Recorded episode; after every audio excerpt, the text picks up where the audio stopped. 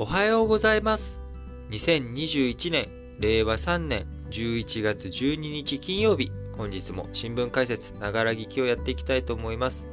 えーまず最初の話題、丸1としては、今開かれている COP26、えーこちらでアメリカと中国が異例の共同宣言、えこちらをね、発表したと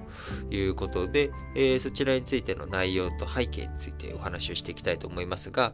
えまず、アメリカ、このね、環境問題、脱炭素問題、えこちらを担当しているのは、ケリーさんという人なんですけれども、えこのケリーさん、民主党の重鎮で、えー2004年かな ?2004 年だったよな。2004年の大統領選挙に、民主党の候補として、出馬した人物です。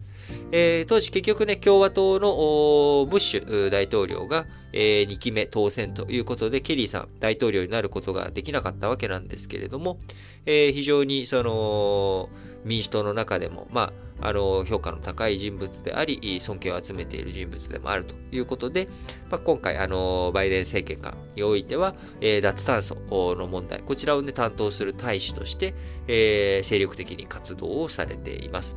で、中国にも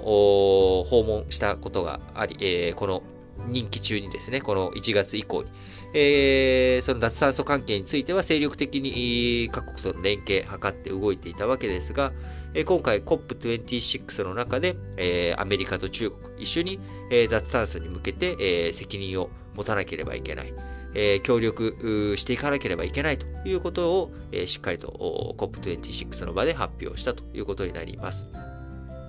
温暖化ガス排出量についてはですね、中国が世界で1位、アメリカが世界2位ということで、この2カ国だけでですね、世界の排出量の4割超を占めていると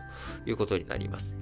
この2カ国が、連携する、そして、しっかりと実効性のある対策を取っていくということが必要不可欠になっていくわけなんですが、えー世界のね、脱炭素、温暖化ガスを、削減して、えー1.5度以内、上昇率を、上昇温度の上昇産業革命以降1.5度以内に、していくというためには非常に大切なわけですが、しかしながら、今回の合意、具体的なね、数値目標とか、そういったものがあるわけじゃなくて、まあ、あの、ちゃんと我々協力しているんだよと。いう、まあ、こういった話、えーが出たということに過ぎないっちゃ過ぎないのかなと。ただ、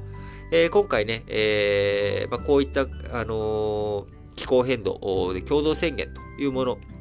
まあ、アメリカと中国がずっとまあ戦い続けている対立を先鋭化していくっていう中、え台湾問題とか、あま、そういった問題がある中、えこちら気候変動においても、おいて、え共同宣言を出すことができたということ。これ自体にまあ意義がとりあえずはあるのかなと。なので、脱炭素の分野においてなんかこれ意義があるのかというよりかは、え米中対立、こちらの文脈において意義のある、え共同宣言になったのかなというふうに思います。えー合わせて、えー、おととい10日にですね、えーブリンケン、えーアメリカ国務長官、アメアメリカの新聞社のオンラインイベントの中で、近く首脳同士のオンライン協議が開かれる予定だ。様々な問題に集中的に取り組むことになると語ったということで、えー米中の、ね、関係筋によりますと、えー15日、11月15日にも首相首脳協議を実施する調整に入ったということです。えー国内で支持率が低迷しているバイデンさん、えー中国側はですね、この後、丸3で、えお伝えしていきますけれども、えー対中全会が、あー6中全、対中全会じゃない、6中全会がね、えー昨日閉幕した中国、